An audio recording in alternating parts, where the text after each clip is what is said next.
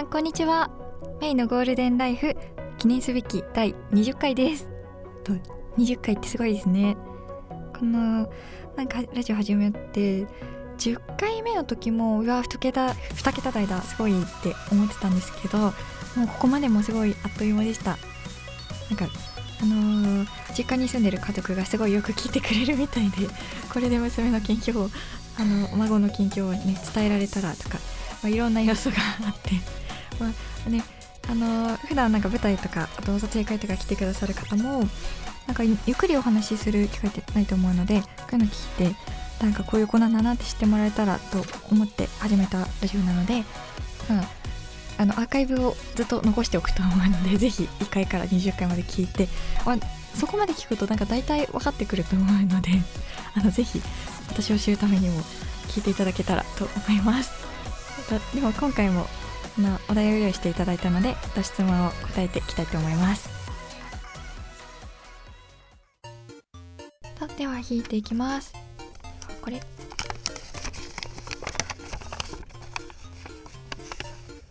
うんとこれは「から」ちょっと答えたことがありますね。こちらで。ほとんどの人間は蛇か雲かのどっチカがものすごく嫌いだそうです。あなたの苦手な生き物は？そうなんだ。あほとんどの人間は蛇か雲がものすごく嫌いなんだ。それは知らなかったです。私どっちも大丈夫ですね。全然。触ったりはしたくはないけど私自宅で雲とか見つけたらあ駅中だって思ってあのほどくことにしてるんですよ。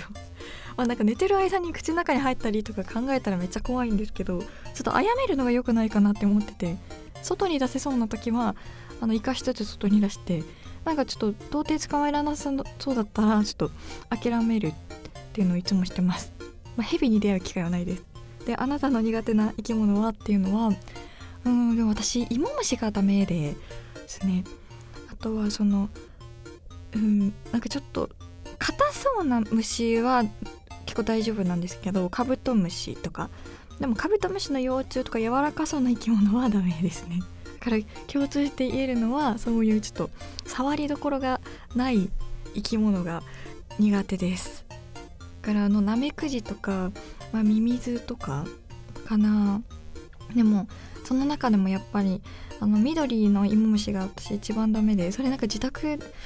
部屋の中で見つけたことは一回もないんですけどなんかもしいたらもうちょっとダメかもしれないですね。ちょっとそれはちょっと触ったりとかもできないのでほっとこうっていう気持ちにもなれないし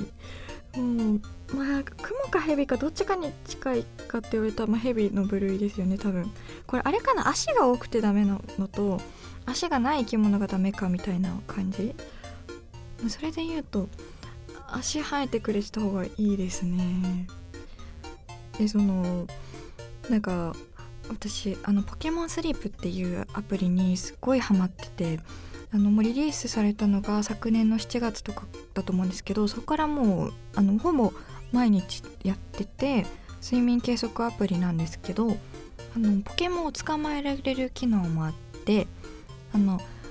そのカビゴンと一緒に生活するんですけどカビゴンの周りにその5匹まであのポケモンを配置しておけるんですよなんか捕まえたポケモン。でなんか一緒に生活するんですけどあの食べ物を取ってきてくれたり木の実を取ってきてくれたりとかであのー、なんかその最強ポケモンランキングっていうのがあってポケモンスリープのその初期の段階ですごく強いとされてたのがあのキャタピーでなぜかっていうとそのなんか木の実を拾ってくるのも得意であれば食材もなんかあの取ってきてくれるみたいなそのカビゴンを大きくしていくにあたってあの必要な要素をその1匹で兼ね備えていくことによってそのなんかあの今までにないみたいなそのキャタピーがその最強ランキングの上位にいたことなど今までどの作品でもありえないことだったのにここに来てポケモンスリープで そのキャタピーの株がちょっと上がったっていうちょっと界隈のお話があるんですけどだからそのできればキャタピーを配置しておきたいじゃないですか。でもこれちょっと私もびっくりだったのがそのポケモン大好きだしポケモンに対してダメだなって思ったこと生きてて一回もなかったんですけどちょっとうようよ動くキャタピーダメであの だから強いの分かったんでなんか3匹くらいキャタピーを配置してた時があったんですけどあちょっとこれ私苦手だわと思ってだからその キャタピーにはすごく申し訳ない話なんですけど私もともと芋虫がダメなのでもういくら大好きなポケモンでもそのダメでしたね。動くキャタピーって。あの今まで私入りがファイアレッドなんですけどあのだからキャタピーとはあのどこかであのずっとあの関わってきたはずなんですよ。でダイヤモンドとかもやったしあのあれもやったしあのなんだっけルビーとかもやったしでもキャタピーを捕まえてもあの今までの私があの関わってきたキャタピーってあの動いてなかったんですよね。あの後ろ姿のキャタピーかあの戦わせる時もそうだしあのこちらへ攻撃を仕掛けてくるキャタピーも、まあ、静止画だったことが多くて苦手だって思ったこと一回もなかったんですけどここに来てあの人類の進歩とあとゲームがなんかどんどん素敵になってきた 結果キャタピーがあの動くなんかなんかそうなんかよりリアリティが増したのかな。だからちょっと私ポケモンスリープで初めて気づいてであの進化っていう機能がちゃんとあるからポケモンスリープに。だからあのできるだけ最速でそのバタフリーに進化させようと。その私あのあれトランセルを挟んであのバタフリーっていう最終進化の蝶々になるんですけどさなぎのポケモントランセルも若干苦手で。だから私の素がもう反映されててそこの感情に。確かに現実世界でも緑の芋虫が苦手だしさなぎが得意かって言われると芋虫よりかは得意だけど特にこちらから積極的に関わりたくないと。で蝶々になったら、まあ、捕まえたりはしないけど苦手意識は消えるみたいな。もうちょうどもうそれがあの全くもうもうポケモンスリープでも反映されてて。でね、まあ、幸い育てやすいとされててあのバタフリー今2体と今までキャタピー1体いるんですけどその残りの1体もあのね是非すぐバタフリーになっていただけたらと思い 毎日あのポケモンスリープをやっています。あポケモンスリープすごいおすすめであのフレンドあと20人ぐらい募集してるので ぜひやってる人はあの教えてください。あのぜひフレンドになりましょう。あのあなたの苦手な生き物のコーナーでした。じゃあ次に行きます。これこれはラジオパーソナリティをやっている理由をこれは仕事にしていることになっているのか。そうですね。でも私ラジオを聞くのすごい大好きであとナレーターを目指してるんですけど本職ナレーターでだから喋る機会がたくさんあった方が嬉しいなって思ったのとあとその私移動中とかもラジオを聴くぐらいのレベルで好きでだからなんか接す機会が多いからですかねなんか生きてて。だから自分でもやってみたいなって思ったりとか。でも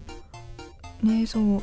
私何回も喋っちゃうんですけどこの話も。私芸人さんのラジオが本当に大好きでなんかそれも移動中であの聞くのがすごい楽しみなんですけど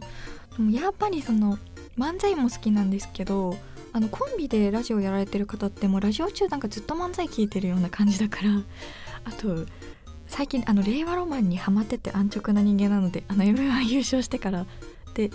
令和ロマンをちょっと応援するようになって初めて知った単語があってあの2人の脳内共有度が高すぎるっていうあのコメントがよくなんか残されていて2人の YouTube とかと。でそれを見てなるほどと思ってそのなんかあの私がなんか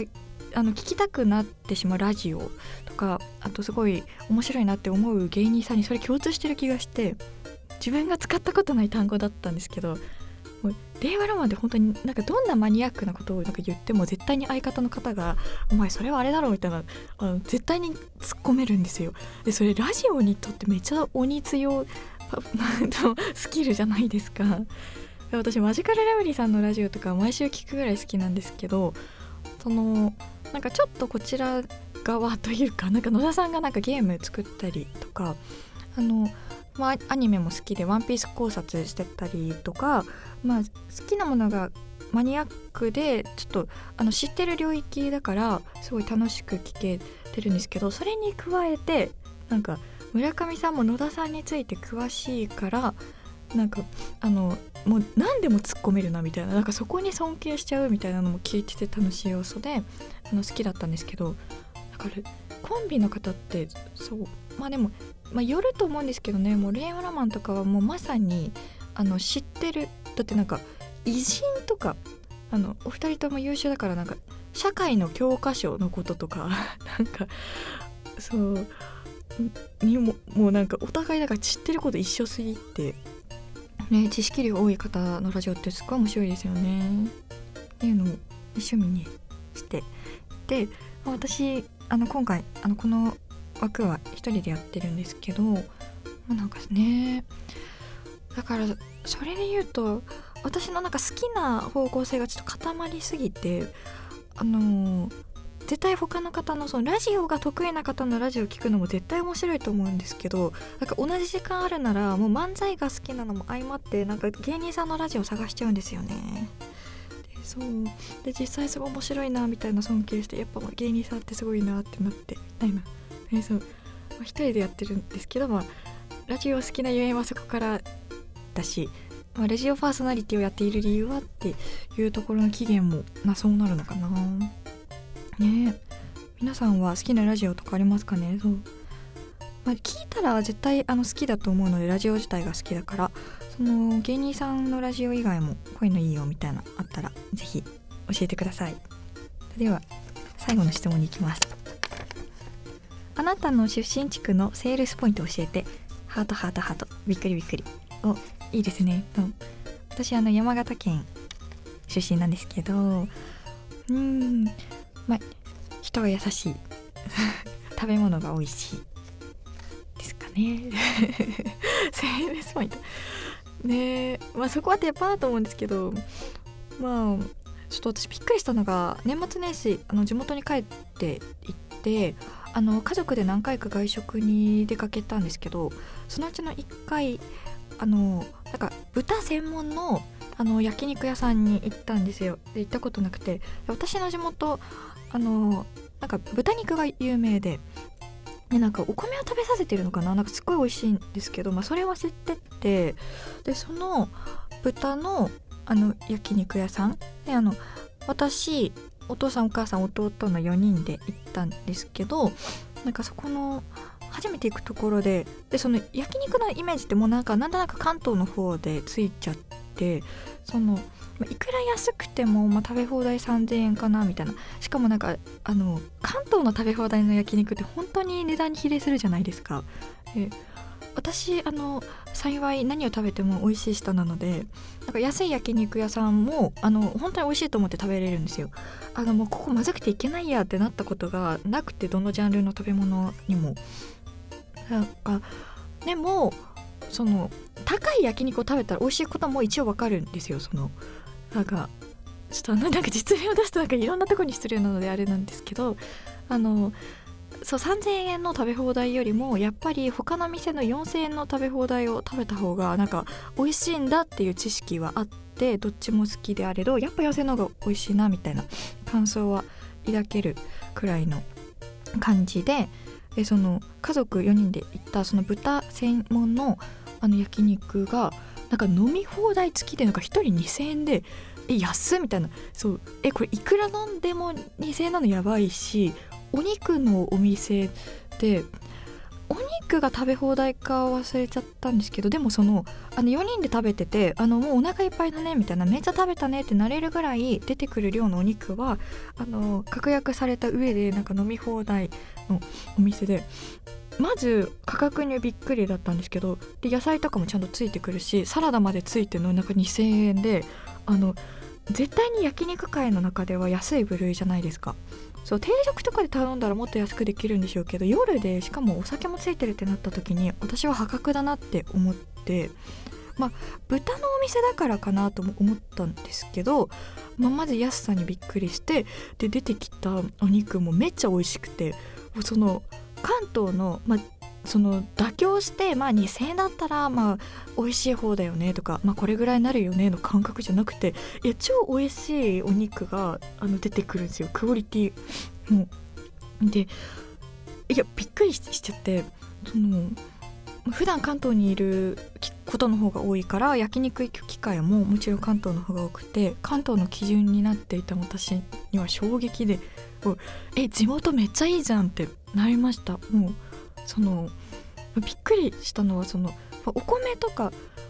あの食べ物が美味しいとは言われているもののその気合を入れてあの地元のその名産がこれだからとか有名なお店がここだからあのここにはそのあの旅行に行ったら必ず行こうみたいな気合の入れ方をしなくてもそのフラッと入ったその、まあ、地元とからお肉を使ってますっていう焼肉屋さんのお肉もめっちゃ美味しいんですよ。でお米も美味しいし野菜も美味しいしあのよく言うその田舎の食べ物が美味しいっていうのは、まあ、家庭料理の話も、まあ、そうなんでしょうけどあこういうとこででも生きてくるんだって思ってやっぱそのなんかいいですね。だからその気合を入れずに入ったお店が美味しくて感動するっていう経験をなんかぜひやっていただきたいですね。うん、それができることが分かったのでもうぜひ山形にはあのそれを叶え続けていってほしいですね。いやあのなんか旅行に来た人をちょっと驚かせてほしいしあやっぱ山形いいとこだなって思ってほしいんでそう地元のあの焼肉屋さんもあの ぜひ需要があればあの教えるのであの知りたい方はあのご連絡ください。あではコーナー終わります。第20回目の放送でした。いかがでしたでしょうか？と記念すべき20回目も聞いてくださってありがとうございます。えーと、告知事といたしましてはうーんと、まあ、最近まめに出てるの撮影会なんですけどちょっとまだ予定がわからないのでそれはあの各 SNS やっていますのでまあ特に、まあ、メインでやってるのは X かなと思うので、まあ、X なり、まあ、インスタが得意な方はインスタなりあの見ていただけたらあの次になんか会える場所みたいな感じで あの、舞台の情報とか撮影会の情報とか、まあ、朗読劇とかその直近のイベントの情報を流してるので SNS のチェックをよろしくお願いします。あとはなそのなんかビスコッティっていうカフェギャラリーで働いているのでそれもあのシフトあのホームページ見たら分かるのであのなんかねコンカフェではないんですけどだからチャージがかからずあのであのー、あれかな？えっとノンアルコールドリンクであれば多分税込み440円であのチャージなしでずっと入れる、まあ、すごいすごいお店なんですけどそこでまあお酒も飲めるし食べ物も食べれるしあとはなんとチェキが取れるので そうそこちょっとコンカフェっぽいんですけど、ま、チェキとあと、まああのまあ、カメラマンさんがよくいらっしゃるお店なのであの5枚撮影って言ってあの媒体は何でもいいんですけど携帯でもよければ一眼でも。あのお好きなカメラであの5枚写真を撮影していただけるというものもやっていますので、まあ、その店でしか着ない衣装を着てるのでねあのぜひあと私があのフードも作ってるので カレーとパスタとケーキとあのそうお昼ご飯食べようとかぜひ立ち寄っていただけたらなと思います。あでチェキをねなんか取る機会がなかなかないのであの私あのチェキ好きですごい。あのどんどん撮りたいので ぜひ遊びに来て一緒に席を撮りましょう。では次回は第21回目の放送です。またお会いしましょう。